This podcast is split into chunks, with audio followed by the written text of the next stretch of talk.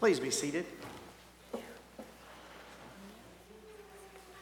Let us pray. Holy Father, we thank you for this opportunity to hear your word proclaimed. Speak to our hearts so that we may speak to your world. In Jesus' name, amen. Every time I go into my wife's fourth grade classroom, I am just blown away at the differences between the way school is now and the way school was when I was a kid. First of all, you walk in there and there's all kinds of different seatings. There, there's big stools for the kids to sit on that are nice and high. There are some that have like these straps where they can bounce their feet when they get, when they get um, I guess, a little wiggly. There are some that, that rock back and forth. There are wobble seats that, that they can move around in. Some of them are like yoga balls that they can just sort of bounce on. When I was in school, there were desks in a row, and that's where you sat, wherever the teacher told you to every single week. On my wife's walls, there's all kinds of neat things. Like, it's not just like old posters that somebody just found at a teacher store somewhere. All the things on her walls are, are active and actually teach. So if she didn't say a word, she could just send kids to the wall and they could learn there. And then there's the differences in how children are disciplined, if you can call it that these days. Because, see, if you're bad, you might, probably not though, because this is a little harsh, get sent to timeout. Probably not. More than likely, the teacher will talk to you. And then, if it keeps going on, the teacher may bring you aside and talk to you again. And then perhaps send an email or, or call a parent so they can talk to you. And if it gets really bad, they'll send you to the office, and then the principal will talk to you. And, and then, if it's really, really bad, yeah, you still might get suspended or maybe even expelled. Now, when I was a kid, it wasn't like that. If you got in trouble, the teacher would yell at you. And then, if you kept it going, the teacher would hit you. Well, not with a fist, but with something handy. And then, if it kept going on, she'd probably hit you again. Uh, and then, if it really kept going on, you'd go to the principal's office and they would hit you. And then you would, they would call your parents, who chances are they'd probably hit you too. Folks, I got hit a lot when I was a kid. But the reason I tell you this is to say that there was one form of punishment that was not exactly being hit, but very different than the way it is now. In fact, might have gotten a teacher arrested. See, I was a little bit talkative when I was in school because I was ADD when they spelled it BAD, you know? And so I was known as Motor Mouth Mims. This was not a nickname that my friends gave me, the teachers called me that. Again, something they typically don't do these days. But one of the most effective ways to keep me from talking, and folks, I talk to everybody. I would talk to my friends, I would talk to the teachers, I would talk to the classroom pet, and yes, I would talk to the plant in the corner. Talk to everybody. But they figured out a way to stop me. All they needed to do was break out some tape. And they would tape my mouth shut. I know. Can you imagine what Facebook would light up with if they caught that, that these days? Oh my goodness. Admittedly, though, it did work, and I was quiet the rest of class. Um, and they would let me take it off eventually, you know, for lunch and recess. But that's what they would do. They would tape my mouth shut to keep me quiet. Don't you wish you could do that to me now? because now I'm paid to talk, folks.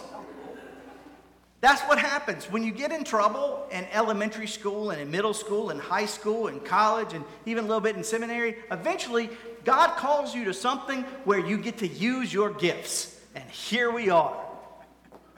And on this Independence Day, where we celebrate the freedoms, we, we start off with the First Amendment, which came around in 1791, that not only offers the freedom of religion, which gathers us all here today, but also the freedom of speech, which allows me to say whatever I want to say without any repercussions, at least from the government. Well, that's not entirely true.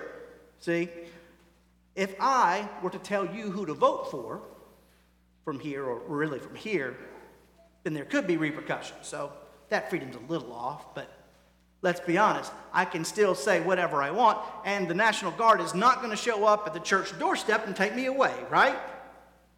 But does that mean that I am completely free to say whatever I want to say? No. No. You know why? Because you're the ones that have to listen to it. And I can be free to speak all I want, but people have to listen. And see, because communication is a two way street, right? And so there are certain things that I can't say. There are certain words that I can't say, right? Not and keep my job. Most of them only have four letters.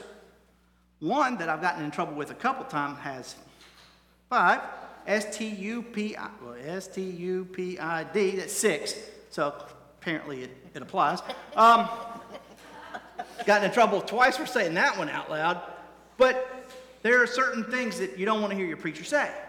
But not only that, how your mama always told you not to talk about politics or religion, clearly I'm going to talk about religion. But when things start to get a little political, whoa, stand back. Right? Even if there is a perception that I'm getting political, I go from preaching to meddling, right? Well, if you don't agree with me, I mean, if you do agree with me, you're more than happy to hear what I have to say. But if you don't like it, people start getting offended. But you know what? I'm in pretty good company. Because Jesus sort of had a problem with communication in our gospel reading this morning. He's actually in his hometown and he's teaching in the synagogues. And what is their immediate response? Who does this guy think he is? I mean, he's gotten a little too big for his britches, don't you think? I mean, we remember him when he was this high. We know his mama, we know his brothers and his sisters, and here he is telling us about God. I don't know where this guy gets off. And so here Jesus is. Now, Jesus has made quite a name for himself at this point in time. He's done some amazing things, and word has gotten out. And I'm sure that people in, in, in Nazareth were like, yep, there goes Jesus. He's one of ours. We're so proud of him until he comes home and starts telling them about God and about how they're supposed to be living. And when he starts stepping on toes, well, that's when he goes from preaching to meddling and they're offended. They don't want to hear from him anymore. So much so that he can't even do any deeds of power there, except for, you know, heal a few people. Now realize that to this point in Mark's gospel, Jesus has done some amazing things already. I mean, just in the last few weeks, we've been hearing about it. Uh, you know, he, he cured some sick and he cast out some demons. And then his disciples went on a little boat ride and, and the storm started growing up. And they said jesus don't you care? We're dying. And jesus calmed the storm.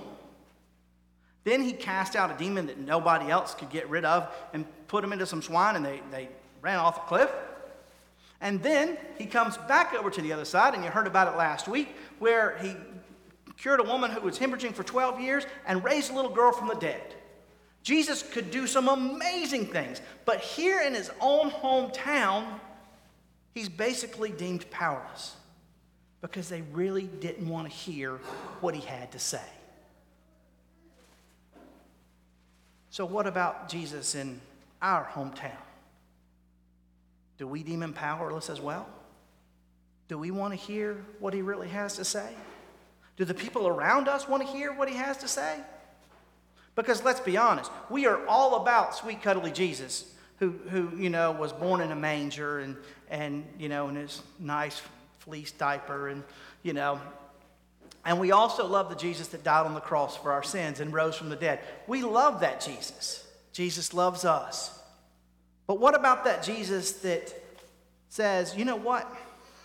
That way that you voted in November may not be exactly in par with what I say. Or that thing that, that, that you think is so right might not be all that right. Or the way that you're living in life really doesn't match up with the way that I teach things to be. Do we like that Jesus? When that Jesus is challenging us and telling us to live differently. Do we want to hear what that Jesus has to say? Do, they want to hear what Jesus has to say? His hometown didn't. And so, what does he do? See, this is where it gets really interesting. Because I think the, the reaction that most people would expect is that Jesus would say, Have it your way, I'm out, and go on to the next place. But that's not exactly what he did.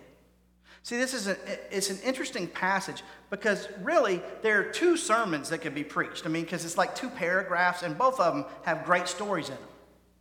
And I couldn't really figure out why in the world the lectionary people would put two great passages together and make it on one Sunday until I realized how they're connected. You see, Jesus could not do deeds of power in his hometown, but instead of washing his hands of them, he sent his disciples out to do it. Because if they wouldn't listen to him, maybe they would listen to them. And so, how did he send them out? sent them out two by two and, and told them, when you go, only take a staff with you, nothing else. Don't take any bread. Don't take any food. Don't take any money. Don't, don't take a change of shoes, you know. Leave your nice pumps at home. Uh, don't, don't bring extra clothes, you know. So try not to get any on you when you eat. And when you, and when you go to stay at somebody's house, don't shop around for a better place to stay. Wherever you end up, you stay there until it's time to go. And some of the people are going to welcome you, and some of the people are going to reject you. And so they went out and they did exactly what Jesus had told them to do. And they were able to cure the sick, they were able to cast out demons. That's amazing, isn't it? That when Jesus couldn't, he sent his disciples to do just that.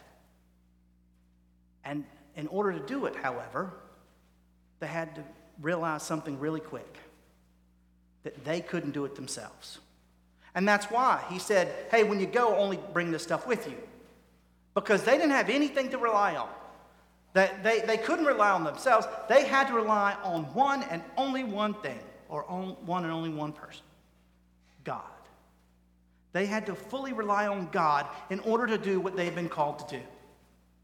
You see, that too, my friends, is what you and I are called to do. Because we live in a world where not everybody wants to hear what Jesus has to say. They don't want to hear about how much Jesus impacts their lives and how much Jesus changes their lives. Because the message that maybe the church is putting out isn't one they're ready to hear. So, you know what God does? God sends you. God sends you out into the world. God gives you the gifts and the talents God makes you the hands, the feet, the eyes, the ears, and the mouth so that people will hear. They may not hear from me. I may not have what it takes, but maybe you do. Maybe you have the right way to say it. Maybe you have that right message that they need to hear that'll change their lives. And so God sends you out. It's kind of a daunting task, isn't it? Because what do you have?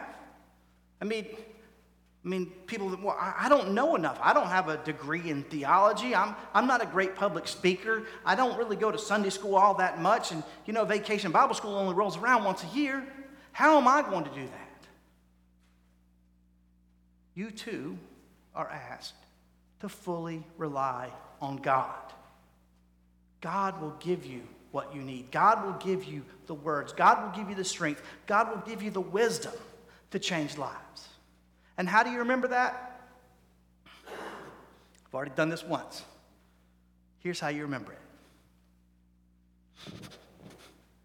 Do it again. Watch carefully. I've been working out. Fat boy did a jump. Fully rely on God. F R O G.